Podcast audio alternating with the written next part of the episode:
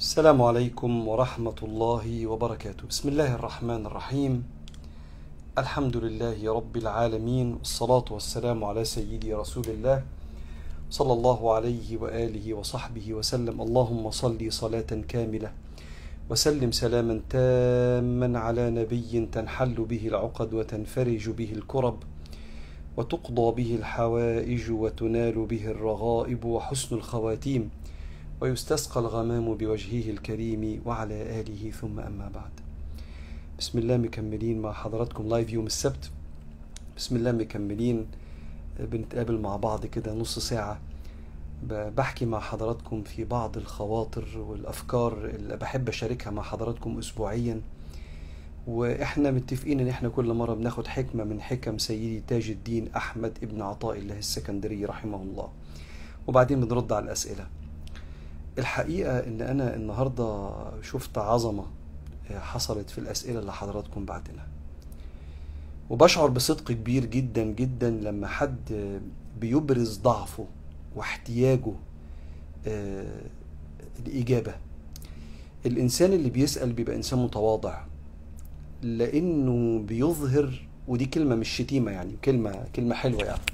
بيظهر جهله مش مقصودش كلمة جهله يعني شخص جاهل عكس متعلم محتاج يعرف محتاج يعرف ويفهم إجابة سؤاله. وعادة البني آدم اللي بيسأل بيبقى على الحقيقة واقف على باب ربنا سبحانه وتعالى. فأشكر كل حد خد من وقته وبعت لي وثق فيا إني ممكن يعني يشاركني مشاكله الخاصة جدا جدا ويشارك الناس ويفيد الناس بالذات في فقرة الأسئلة دي. أنا الحقيقة مش قادر قوي النهاردة أشارك مع حضراتكم حكمة من حكم ابن عطاء الله بعد ما القصف رجع تاني يتجدد. عايز أشارك معاكم الاستمرارية. فكرة إن إذا كان العدو إذا كان أهل الباطل إذا كان أهل الشر في الأرض عندهم استمرارية في الشر فأهل الخير أولى باستمرار خيرهم في الأرض. إذا كان أهل الشر والأذية آه عندهم آه رغبة دائمة في هزيمة الخير اللي في الدنيا والاعتداء على أهل الخير فعيب أهل الخير يكسلوا وينسوا. لما حصلت هدنة كده آه لمدة 3 4 5 أيام وتمدت يوم تحس كده إن إحنا شمنا نفسنا شوية كده وبدأت يعني عارف الأمل يدب في قلوبنا. أول ما الهدنة انتهت وبدأ القصف تاني والشهداء بالعشرات. الحقيقة عايز أفكر حضراتكم بالأربع حاجات اللي اتفقنا عليهم. اتفقنا طول ما يعني طول ما القضية حية والأرض مغتصبة من أهلها إحنا بندعي وبنتبرع وبنشتغل وبنوعي. بندعي بنتبرع بنشتغل بنوعي. بندعي. اللهم شتت شملهم وفرق جمعهم. بندعي إن ربنا سبحانه وتعالى ينتقم منهم. دول محاربين. مش مجرد ناس بتخالفنا في العقيدة ده بيخالفنا في العقيدة وبيعتدي عليا. فاحنا حلال الدعاء والدعاء إن ربنا ينتقم منهم ويزلزل الأرض من تحت أقدامهم. وإن يوحد صفوف أمة سيدنا النبي عليه الصلاة والسلام وإن ينصر اخواتنا المستضعفين. ونشتغل. عشان ده اللي هنتسأل عنه دايرة التأثير بتاعتنا اللي بنقدر إحنا نعمله. عشان نقوي بلادنا ولما بلادنا تقوى محدش يطمع فيها أبدا. ونقدر يبقى عندنا فلوس وعندنا قوة ننصر بيها إخواتنا. وكل واحد لسه إلى الآن مقصر في بناء نفسه وبناء أسرته وبناء وطنه. هم سبقونا في الحتة دي عشان كده بقى عندهم قوة. وبالتالي ده مش كلام كلاشيه كده بتاع بتاع إعلام. دي الحقيقة اللي النبي بدأ بيها المدينة عليه الصلاة والسلام لما بنى المسجد صلى الله عليه وآله وسلم وجمع الناس جمع الناس عليه الصلاة والسلام عشان يبنوا المدينة. وبدأ كبار الصحابة من العشرة المبشرين بالجنة اللي سافروا مفلسين يبنوا نفسهم لغاية ما بقوا أغنى ناس في المدينة. وهم اللي جهزوا الجيوش. النبي عليه الصلاة والسلام سيدنا عثمان سنة تسعة من بعد الهجرة هو اللي جهز جيش غزوة تبوك من ماله وده كان مهاجر من مكة للمدينة من تسع سنين. الله أعلم طلع بقد إيه من ثروته أغلب الصحابة طلعوا بشنطهم بس كده. لكن كانوا عارفين إن البنى في نفسهم وأسرهم وأوطانهم هو سر القوة. الذين إن مكناهم في الأرض أقاموا الصلاة وآتوا الزكاة وأمروا بالمعروف ونهوا عن المنكر ولله عاقبة الأمور. أيوه مكناهم بشغلهم وتعبهم. فبندعي وبنشتغل وبنوعي. بنتكلم عن القضية مع نفسنا مع أولادنا مع الغرب مع القرب مع الغرب مع أهلنا. علشان بقى تسكت الصوت بتاع باعوا أرضهم والكلام ده لازم نفضل نوعي عشان تنتقل القضية للجيل اللي جاي آه، حية. آخر حاجة بنتبرع عن طريق القنوات الشرعية اللي في دولنا. أعرفش مين بيتفرج عليا دلوقتي. التحالف الوطني في مصر بلدنا. يعني الحمد لله رب العالمين مشكورين ومأجورين على المجهود الكبير اللي بيوصلوا بيه المساعدات. وفي كل دولة من الدول اللي حضراتكم بتسمعوني منها دلوقتي أكيد في مؤسسات رسمية. ليه رسمية؟ لأن التبرعات اللي مش من خلال المؤسسات الرسمية صعب جدا إنها تعدي من خلال الحدود الرسمية. فده ده, ده, ده مجهود دول. فلو لسه ما تبرعتش مفيش أي مبرر لحاجة زي كده. وبفكرك إن أنا مرة جات لي رسالة إن واحد كان بيتبرع كل شهر. كان القصر العيني بخمسة جنيه يجيبوا بيها سرنجة حقنة. حقنة معيوش غير خمسة جنيه في الشهر. بتعمل إيه حضرتك؟ بقى عشان يتحط فيها مسكن ولا حاجة وحد ياخد الحقنة المسكن ده آه، يسكن آلامه ده اللي أقدر عليه. أو شريط دواء كده حد يجيبه ولا حاجة لحد على قد فلوسي.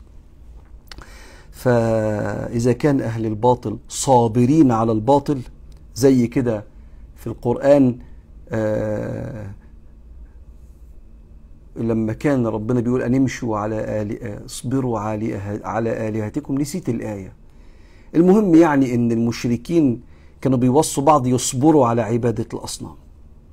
فإحنا أولى. إذا كان غيرنا عايز يبدنا فإحنا أولى إن إحنا نصبر على الأربع حاجات اللي اتفقنا عليهم. أنا النهاردة شايف أسئلة حلوة جدا اسمحوا لي أخد الوقت كله في إجابة أسئلة حضراتكم. ودايما بستحي كده لما ناس تبعت لي أسئلة إن أنا ما جاوبش على اللي مبعوت لي يعني. فيا رب هجري شوية النهاردة في إجابة الأسئلة بس بصراحة تسلم إيديكم يعني وشكرا على أي حد بيشاركني وبيشارك الناس الكرام اللي بيسمعوا آه، ظروفهم الخاصة دي. حد بيقول لي ممكن تنصحنا كيف نتخلص من العجب والكبر بالطاعة أو بالدراسة وكيف نكون متواضعين؟ هل يكفي الدعاء حتى ينشال العجب من قلبي؟ ممكن تعطينا أذكار نحافظ عليها؟ وشو هي علامة إني انشفيت من هذا المرض؟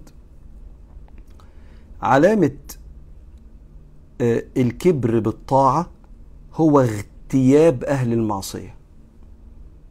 علامة الكبر بالطاعة كثرة غيبة من تراه عاصيا. ما أنا شايف نفسي مش عاصي وأنت عاصي. فأنا تبع ربنا وأنت مش تبع ربنا. والغيبة من أكبر الكبائر. آه عند العلماء الإمام الذهبي كده في كتاب الكبائر وغيره من الأئمة. آه غيره من الأئمة قالوا إنها من الكبائر. وأي حاجة فيها أذية للخلق لبا من الكبائر. بس أنا تبع ربنا وأنت مش تبع ربنا. أنا الطائع بتاع ربنا وأنت العاصي اللي مش تبع ربنا. فأنا لما أغتابك وأتكلم عليك في ظهرك بمبررات في منتهى الجهل ان من حقي أعمل كده لا ذكرت لا في كتاب ولا في سنة ولا عند حد من العلماء. فلما ببرر أن أنا بغتابك أنت ربنا مش هيعمل لي حاجة عشان أنا تبع ربنا وأنت مش تبع ربنا فأنت غيبة الفاسق حلال. كلام بصراحة ما يقولوش أهل دين ما يقولوش أهل دين. فدي علامة الكبر بالطاعة. فلو أنت مش بتغتاب حد أنت راجل متواضع أنت بنت متواضعة بالطاعة. نتخلص من العجب أو الكبر بالطاعة بفكرة وذكر. الفكرة هي إن أنت مش أنت اللي بتطيع يا فندم أنت ربنا أجرى عليك الطاعة. وربنا قادر إنه يسلب منك اللي اجراه عليك. يا أيها الذين آمنوا استجيبوا لله وللرسول إذا دعاكم لما يحييكم. واعلموا أن الله يحول بين المرء وقلبه. آه هبقى عايز أقوم أصلي وأنا كنت متكبر بالصلاة دي ولا بالحجاب ده ولا بالذكر ده ولا بالعلم ده؟ قلبي اتقفل. من كتر ما أنا بغتاب خلق الله وببص ليهم باستعلاء. فدي فكرة يحرم الإنسان. ومن عير أخاه بذنب لم يمت حتى يفعله ولا تسخر من أخيك فيعافيه الله ويبتليك. فدي فكرة. فكرة تانية إن الإنسان المتكبر بالطاعة بيزداد بالطاعة بعدا عن الله. إنما أتقبل الصلاة ممن تواضع بها لعظمتي ولم يستطل بها على خلقي ورحم الأرملة والمسكين. فأنا كل ما بتكبر بالطاعة وقلت لك العلامة اغتياب أهل المعصية. الذكر هو ذكر لا إله إلا الله. آه لا إله إلا الله. لا معبود بحق ولا معين بحق ولا معطي بحق إلا الله. ألف في اليوم. واللي بيواظب عليها قلبه بيتغير والله أعلم. أنا رحت لربنا في الكعبة من أسبوعين وبكيت هناك ودعيت لكنه ما أكرمنيش وما استجابش لدعايا والدتي توفت من سنة والحزن بيعصر قلبي وبحاول من ساعتها أروح عمرة. ولما رحت كان معايا صحبة سيئة اتهنت واتشتمت وأنا ضيفة عند ربنا. كنت رايحة حزينة رجعت أكثر حزنا أولا ربنا يرحم الوالدة. وربنا سبحانه وتعالى يسكنها الفردوس الأعلى من الجنة. يا ريت تقولوا آمين يا جماعة. بغير حساب. مع النبيين والصديقين والشهداء والصالحين. وحسن أولئك رفيقا. وكل من قال آمين يا رب. ثانيا اللي بيروح عند ربنا والبشر بتبهدله ده من مضاعفة الأجر وجزء من ميراث النبوة. لو حضرتك رحت العمرة اتشتمتي واتبهدلتي سيدنا محمد عليه الصلاة والسلام كان بيصلي عند الكعبة جه عقبة بن أبي معيط عمل حاجتين. كان النبي ساجد أم عقبة بن أبي معيط. فتح بطن جمل ميت وخلى الأمعاء بتاعته في جردل كده ورماها على ظهر النبي. أنا متأكد إن اللي حصل لحضرتك واحد على مية من ده. ومرة كان النبي بيصلي قام جاي عقبة بن أبي معيط واخد رداء النبي وخنق بيه النبي لدرجة إن بعض الروايات إن النبي ما قدرش يكمل واقف صلى الله عليه وسلم. وفي مرة من المرات داس على رقبة النبي والنبي ساجد. آه. أشقى القوم. عقبة بن أبي معيط ده. أعتقد إن اللي حصل لحضرتك أقل من كده. فلو أنت فعلا كنت حصل لك كده في الكعبة ده جزء من ميراث النبوة. وده تعظيم للأجر. ده مش معناه إن ربنا مش راضي. ده النبي شاف حاجات شبه كده عليه الصلاة والسلام. ولا ولا نقول إن النبي تهان النبي لا يهان صلى الله عليه وسلم. بل اللي عمل كده في النبي هو اللي تهان ومن يهن الله فما له من مكرم. فمبروك. العمرة. مبروك رجوعك بالسلامة حتى بعد الوجع اللي شفتيه وما تزعليش. ويكفي إن ربنا قال لسيدنا النبي عشان يقول لك ما هو الكلام للنبي في القرآن لينا برضه. قد نعلم إنه ليحزنك الذي يقولون. فلا يحزنك قولهم إن العزة لله جميعا. فمبروك عليك وراثة النبي عليه الصلاة والسلام. ولعلك تحشري مع سيدنا محمد ببركة صبرك على اللي حصل ده. أما استجابة ربنا للدعاء أنت ما تعرفيش. استني بس شوية كده وشوفي ربنا يعمل معاكي إيه. لا تتعجلي. أنا على علاقة بشخص مسيحي وأنا مسلمة. هو قال لي يجوز الجواز لو تم تغيير الديانة قانونيا لكن كل واحد دينه في قلبه. باطل الكلام ده. الشريعة الإسلامية أجازت أن المسلم يتجوز مسيحية أو يهودية من أهل الكتاب. والمحصنات من الذين أوتوا الكتاب حل لكم ولم تجوز للمسلمة تتجوز مسيحي حكم كتيرة ربنا يعرفها والعلماء قالوها. على رأس الحكم دي إن المسلم مؤمن بسيدنا عيسى ومؤمن بما جاء به سيدنا عيسى. حتى ولو بنختلف مع عقيدة إخواتنا المسيحيين إخواتنا وحبايبنا ولكن إحنا مؤمنين بسيدنا عيسى وبالتالي لما الإنسان المسلم يتجوز بنت مسيحية بيحترم عقيدتها. وفي بعض كتب الفقه لو عايزة تروح لدار العبادة بيوصلها ومش بيضغط عليها عشان تغير دينها وبيكرمها وبيحبها من كل قلبه. مراته مش يحبها إزاي يعني؟ لكن قال أخويا المسيحي مش مؤمن بسيدنا محمد عليه الصلاة والسلام أو مش مؤمن بالإسلام. فالإسلام بيقول للمرأة حماية لعقيدتها لا ما ينفعش تتجوزي واحد مش مؤمن بدينك. عشان في بعض الناس اللي مش مؤمنين بديننا لكن عندهم سعة صدر وبعض الناس اللي مش مؤمنين بديننا ممكن ما يبقاش عندهم سعة صدر. أما الرجل المسلم فهو مؤمن بسيدنا عيسى ويحترم لكم دينكم ولي دين. دي دي حكمة من الحكم يعني. وبالتالي هنا بقى الحتة المهمة بقى. بيقول لك لو أنا أسلمت على الورق يعني يجوز. لا طبعا. أصلا أصل العقيدة محلها القلب. هو إيمان بالقلب وتصديق باللسان والعمل. لكن أصل الإيمان في القلب.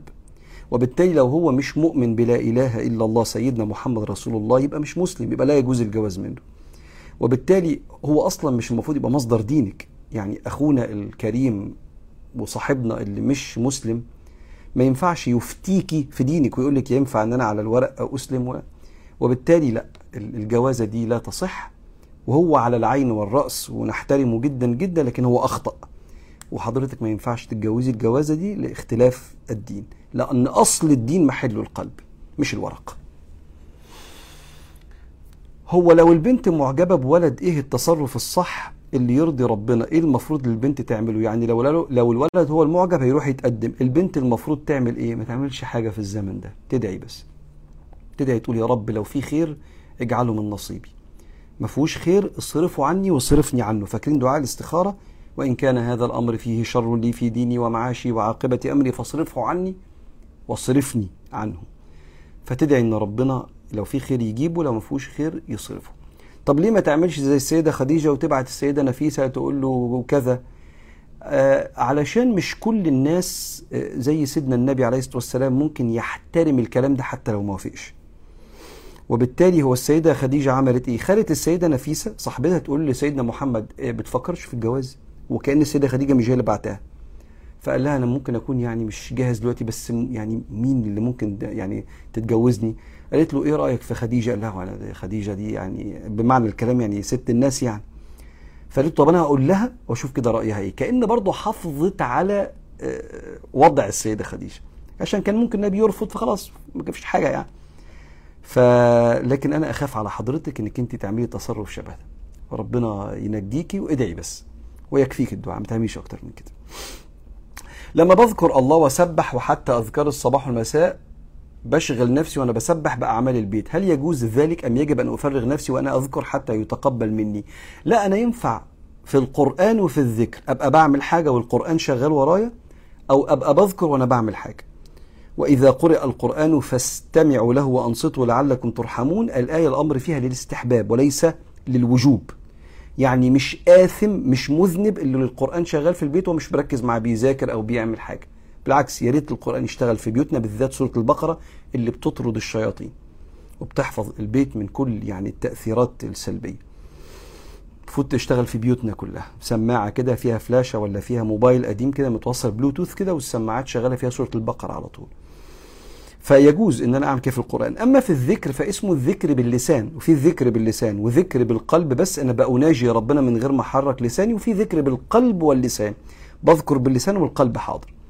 فالذكر باللسان فقط مستوى من مستويات الذكر اللي بيؤجر عليها الإنسان وبيحافظ على لسانه مشغول بذكر الله. فأعملي كده كما قال العلماء. والكلام ده كله موجود في كتاب الأذكار للإمام النووي. كيف أفرق؟ وده السؤال اللي أنا سميت بيه فيديو النهارده أو لايف النهارده. كيف أفرق بين المشقة الطبيعية في الطاعة والسير إلى الله وبين أني بحمل نفسي أكتر من طاقتها؟ وهل الأصوات دي وساوس بتحاول تثبطني ولا هي نفسي تعبت. أنا عندي طموح يبقى ليا مقام عالي عند الله. مبدئيا ليس هناك مشقة في الفرائض. ليس هناك مشقة في الفرائض. الفرائض وبتكلم على كلمة المشقة أقصد بيها المعاناة الشديدة. لكن آه ممكن تعطش وأنت شوية وتجوع شوية وأنت صايم بالذات لو ما تسحرتش كويس أو عملت مجهود. الحج فيه مشقة بس مشقة متحملة. لو حجيت على السنة المشقة متحملة للإنسان اللي صحته طبيعية اللي سيدنا النبي قال له لمن استطاع إليه سبيلا عليه الصلاة والسلام فإذا استطعت بصحتك وبفلوسك إن شاء الله يبقى فيها مشقة متحملة. وأقصد كلمة بالمشقه إن مفيش مشقة في الفرائض المشقة اللي هي تهلك الإنسان يعني. ليه؟ لأن ربنا قال يريد الله بكم اليسر ولا يريد بكم العسر. وكل عبادة في الفرائض ليها رخصة لما الدنيا بتبقى زحمة ولا بتبقى صعبة ولا مسافرين ولا عيانين ولا وهكذا. زي ما حضراتكم حافظين في ديننا في الرخص اللي في الصلاة في السفر وفي الإفطار في السفر وهكذا.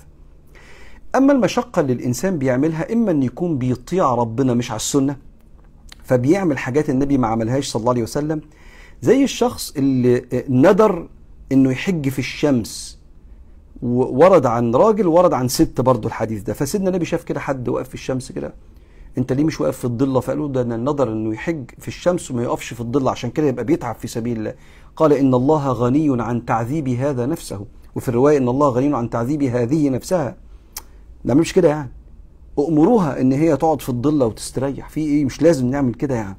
فتبقى بنعمل حاجة مش على السنة. أو إن البني آدم يكون بيقفز قفزات كبيرة في الطاعة مش بالتدرج. زي بالظبط واحد ما بيقراش قرآن خالص يبقى عايز يختم القرآن كل يوم يقرأ 20 صفحة ففجأة يبقى عايز يقرأ جزء في اليوم وهو ما بيقراش خالص ما بيقراش سطر وفجأة عايز يختم في شهر. لا هيختم ويمل ويحس بمشقة والقرآن يبقى تقيل ويبدأ يبقى زهقان وهو بيقرأ. فلازم واحدة واحدة صفحتين ثم أربعة ثم ستة ثم بقوا عشرة أدي كده حزب نص جزء وبعدين يزيدوا شوية. فعلى مدار شهور أو على مدار سنين قليلة يبقى زي صاحبنا العابد اللي بيقرأ جزء ويختمه ما شاء الله كلنا نفسنا نبقى زيه. ف أو يقيم الليل بطريقة معينة فيها عدد ركعات كبيرة مش بالتدرج. والنبي دي كان بيصلي قيام الليل اتنين اتنين اتنين. عشان مش كل الناس تعرف تصلي 11 ركعة في اليوم زي النبي. فصلي اتنين أو أربعة أو ستة أو ثمانيه زي ما النبي كان بيعمل على قد ما تقدر.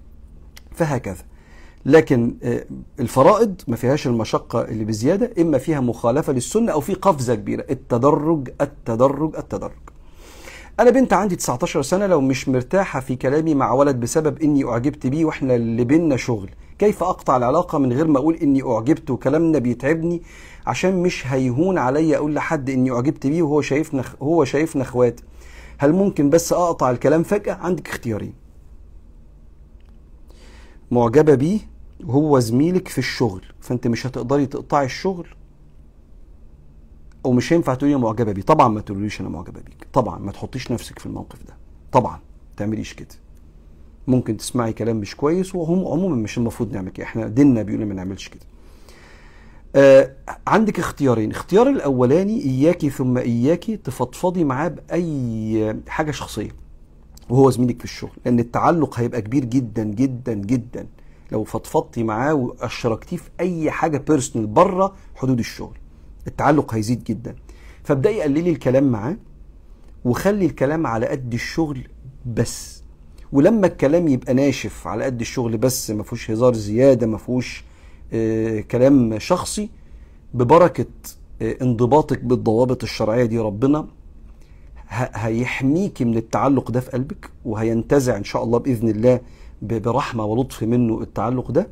ولو لقيتي نفسك لأ هي, البني آدم بيتعلق إمتى يا جماعة؟ لما بيبقى عنده فتى أحلام أو فتاه أحلام يعني وبيشوف الشخص ده بالصفات دي بالشكل ده بالأخلاق دي بيسموها الماب.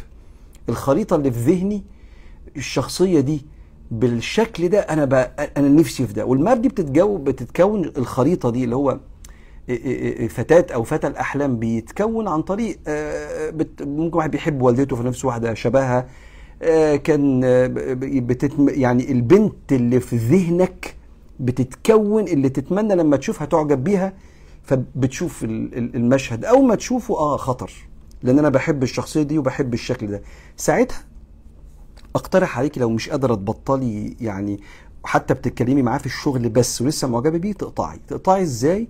تدي التاسك دي لحد تاني من زمايلك عشان ما تبقيش على خطر.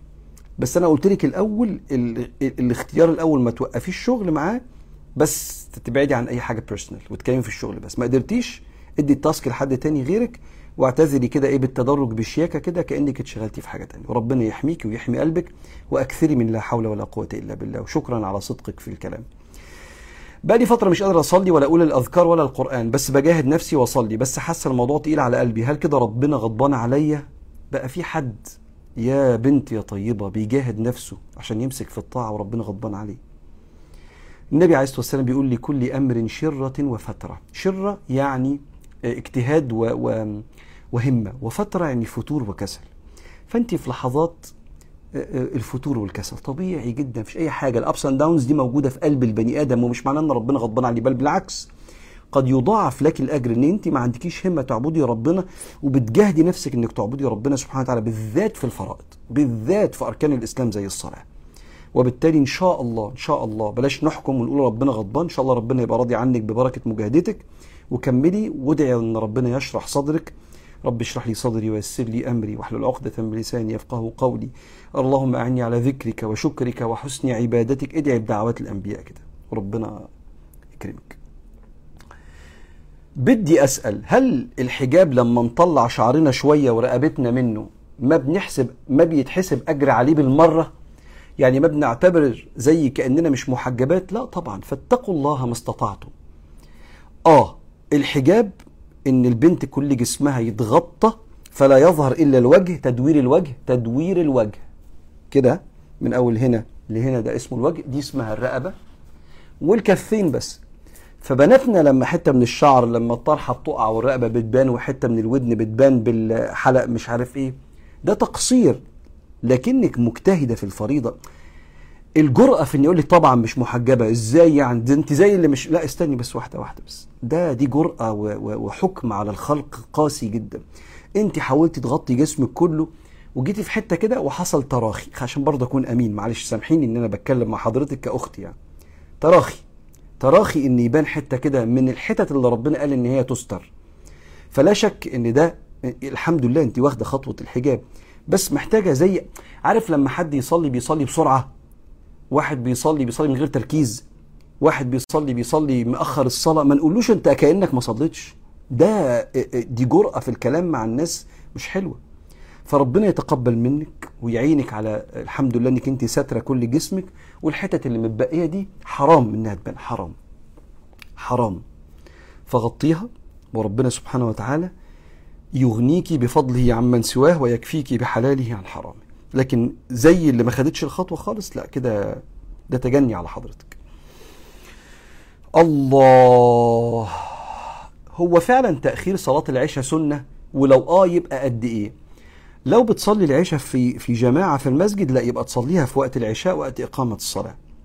لو هتصليها لوحدك فتأخيرها سنة للتلت لآخر التلت الأول من الليل. آخر التلت الأول من الليل. لكن لو هتصلي في الجامع صلي في وقت الصلاة وقت الإقامة. الليل بيبدأ من المغرب وبينتهي على الفجر. فتعالى كده نقول إيه نحسبها بالبساطة كده. تعالى نقول مثلا إن المغرب خمسة والفجر خمسة. مثلا يعني دول 12 ساعة. يبقى قسم الليل على ثلاث تتلات يبقى أربع ساعات من بعد المغرب. يبقى لو بتصلي لوحدك العشاء لو بتصلي لوحدك العشاء ممكن تأخر العشاء أربع ساعات اللي هو تلت الليل يعني بعد المغرب.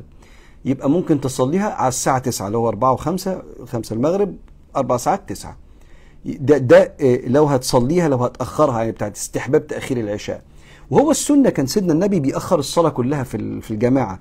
كان عليه الصلاة والسلام يطلع للصحابة ويقول لهم لولا أن أشق على أمتي لأمرتهم بتأخير هذه الصلاة إلى هذا الوقت. كانوا مرة قاعدين مستنيين النبي النبي أخر العشاء شوية لدرجة إن هم كانوا قاعدين مستنيين النبي كده وحاطين إيديهم كده وبيقعوا كده. فالنبي قال لهم يعني مش عايز أشق عليكم كنا لو إن إحنا كل يوم يستحسن نصليها في الوقت ده.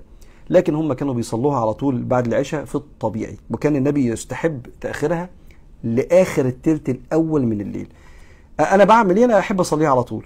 علشان لما. ما نتشغلش من من من من اسمه إيه ده من من نبقاش خارجين. وطبعا أحلى حاجة في الدنيا نصلي في الجامع. وربنا يتقبل منا ومن صلى العشاء في جماعة كأنما قام نصف الليل. الله. هو التبني في الإسلام حرام؟ أنا بحثت وسمعت إنه حرام بس عشان أتأكد بسألك وأنا بثق في ربنا يكرم حضرتك أو حضرتك يعني على الثقة دي. التبني المكتمل إن أنا أتبنى إنسان وأديله اسمي فلما أموت يورثني.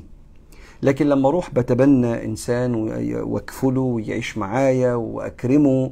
لكن التبني الكامل ربنا قال ادعوهم لآبائهم هو أقسط عند الله. وكان سيدنا رسول الله عليه الصلاة والسلام متبني سيدنا زيد بن حارثة حتى سمي زيد بن محمد حتى حرم التبني بعد كده.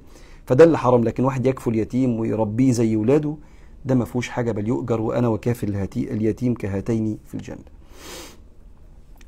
عندي مشكلة إني أصلي من دون وضوء وأتكاسل لكن ما أترك أي صلاة. هل هذا ذنب عظيم؟ أريد أن أتركه وأتوضأ أريد نصيحة. على قد ما الأسئلة دي صادقة على قد ما تسمح لي أنا كمان أكون صادق معك لما ربنا فرض الوضوء وفرض الصلاة قال يريد الله أن يخفف عنكم وخلق الإنسان ضعيفا. فالوضوء والصلاة اللي هم فروض الوضوء شرط من شروط صحة الصلاة. لا تصح الصلاة إلا بوضوء. شرط من شروط إن الصلاة تبقى صحيحة. والصلاة لو مش صحيحة اوتوماتيك تبقى مش مقبولة. القبول بتاع ربنا بس إحنا بنحدد نقول صحيحة؟ آه يا رب يقبلها. لكن مش صحيحة وأقول مقبولة إزاي؟ هي مش ما اتعملتش. فالصلاة بدون وضوء هو مفيش صلاة حصلت. لدرجة إن الفقهاء بيقولوا لو أنا بقول الله أكبر صليت وبعدين جوه الصلاة افتكرت إن أنا مش متوضي بطلع من الصلاة من غير ما أسلم. أنا مش في الصلاة أصلا. يعني مش بقول السلام عليكم أسلم واطلع لا. هو, هو أنا أنا ما بصليش دلوقتي. ليه؟ لأن مش مش متوضي. بس اللي أنا عايز أقوله حاجة لصاحب أو صاحبة السؤال مش باين هو ولد ولا بنت. أريد أن أتركه وأتوضأ. طيب عايز أقول لا. لا أنت تقدري تتوضي أو أنت تقدر تتوضي. وراجع رغبتك لأن مش قادر أقوم أصلي. طب لو لقيتي فار تحت السرير مش هتفطي نطي كده من البتاع ولا لقيتي صرصار طاير مش هنط نجري من الأوضة دي؟ البني آدم يا جماعة اللي بيكسل عن فرائض لازم يفهم إن الفرائض اتفرضت على أضعف واحد فينا. يبقى إحنا مش أضعف من إن إحنا نتوضى ونصلي الفرائض. إحنا مش عايزين. أو ربنا في قلبي محتاج أراجع اهتمامي. وتوقيري وتعظيمي لنداء الله الذي طلب طلب مني أن يقابلني. الله اللي طالب انه إنه يقابلك. هو اللي بينده علينا وهو مش بياخد حاجة من الصالح إحنا اللي بناخد. فمين اللي بيقرب لمين؟ ومين اللي يعني بيكرم مين؟ سبحانه وتعالى. فانا عايز اشجع حضرتك إنك أنت تجاهدي نفسك وتقري عن اسماء الله الحسنى وتسبحي بأعوذ بالله كل يوم مئة مرة على أعوذ بالله. أعوذ بالله من الشيطان وأعوذ بالله من شر نفسي. أعوذ بالله. كان ذكر الشيخ ادهن أعوذ بالله. أعوذ بالله. أعوذ بالله. اعملي كده. وتقدري تتوضي لو أنت عايزة. فقدان الرغبة فقدان القدرة. هنا الرغبة مش القدرة لأن القدرة موجودة عند الجميع. ودي عقيدتنا في الفرائض اللي ربنا فرضها. وشكرا على السؤال وسامحوني لو كنت شوية يعني منفعل يعني. هل الجواز فرض؟ يعني أنا لو مش حابة أتجوز لأي سبب ايا كان هل كده حرام عليا لأني بخالف بخالف سنة ربنا في الأرض؟ أنا دايما بحب لما يعني أبقى عارف يعني معلومة أحب أشاركها مع حضراتكم. فهقول لكم معلومة مهمة تعرفها واحفظها أحكام الشرع الأحكام الشرعية خمس مراتب. فرض مستحب مباح مكروه حرام.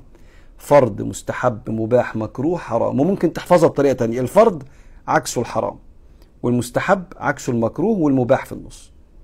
الفرض يؤجر فاعله يأثم تاركه. المستحب يؤجر فاعله لا يأثم تاركه. المباح يستوي طرفاه لا يأثم ولا يؤجر لكن يؤجر لو خد نية في المباح. المكروه لا يأثم فاعله ويؤجر تاركه. الحرام يأثم فاعله ويؤجر تاركه. الجواز أصله إنه مستحب للقادر. الأصل ما لم يكن الإنسان عنده قدرة ومعرض لفتنة هيسقط فيها. نقول له أنت لازم تتجوز. لكن في الأصل في الطبيعي الجواز ده شيء مستحب. وما بين الإباحة إنه مباح وما بين مستحب. ليه مستحب؟ بتعمل أسرة إسلامية ما تضمن إن شهوتك ما تطلعش في حاجة حرام تعف انسانه أخرى أو تعف إنسان آخر تشارك صفاتك الحلوة مع حد تكرمه وهي تكرمك. باب كبير قوي للطاعة. لكن اللي مش متج... اللي مش عايز يتجوز دلوقتي عنده مثلا ماجستير بيعملوا دكتوراه عندها كذا آثمة الجواب لا. بس القضية هنا أنا يعني إيه عايز أجو ديبر زي ما بيقولوا كده أخش أعمق شوية. حضرتك محتاجة تسألي آه أنت مش عايزة تتجوزي ليه؟ ويبدو إن ده الأهم. لأن ربنا خلقنا بنحب الحب وبنحب القرب ومهم يبقى في راجل في حياتك. وعايز أقترح على حضرتك تفتحي الموضوع ده مع حد قريب منك يعني بتثقي فيها أستاذتك معلمتك life coach therapist أخصائي نفسي حد تثقي فيه. وتكتبي وتنزلي على ورق كده انت مش عايزة تتجوزي ليه؟ عشان ممكن يكون في وجع معين أو خوف معين أو أزمة معينة لو اتحلت حياتك تبقى طبيعية ومن حقك تعيشي قصة حب حلال ربنا يرضى عنها. ف دي الإجابة والله أعلم. بسم الله الرحمن الرحيم. الحمد لله رب العالمين والصلاة والسلام على سيدنا رسول الله صلى الله عليه وآله وسلم. اللهم عليك بأعدائك وأعدائنا يا ربنا. اللهم شتت شمل أعداء المسلمين. اللهم شتت شمل أعداء المسلمين. اللهم شتت شمل أعداء الأبرياء يا رب العالمين. اللهم شتت رميهم يا رب العالمين. اللهم رحماك بإخواننا المستضعفين. اللهم احفظ أرواحهم واجعل شهداءهم في أعلى منازل الشهداء مع سيدنا حمزة. وسائر شهداء الصحابة يا رب العالمين. اللهم قوي في رضاك ضعفنا واحفظ حدودنا واحفظ بلادنا وأنزل السكينة علينا وأنزل النعم الوافرة علينا وسع علينا في أرزاقنا حتى لا نمد أيدينا إلا إليك ولا نتوكل بقلوبنا إلا عليك. اللهم انظر إلينا بعين الرحمة فلا نشقى في هذه الدنيا ابدا وأنت رجاؤنا يا رب العالمين. اشف مرضانا ومرضى العالمين وارحم موتانا واسكن موتانا الفردوس الاعلى من الجنة بغير حساب يا ربنا. واجمع ارواحهم مع روح سيدنا محمد صلى الله عليه وسلم في حياة البرزخ. واجعلنا جميعا على طريق سيدنا محمد في عبادتك وخدمة عبادك يا ربنا. اللهم تقبل منا واقبلنا على ما كان منا. فكركم بمتابعة نور بيجي يوم الجمعة على اون الساعة 7 ومتابعة الطريق.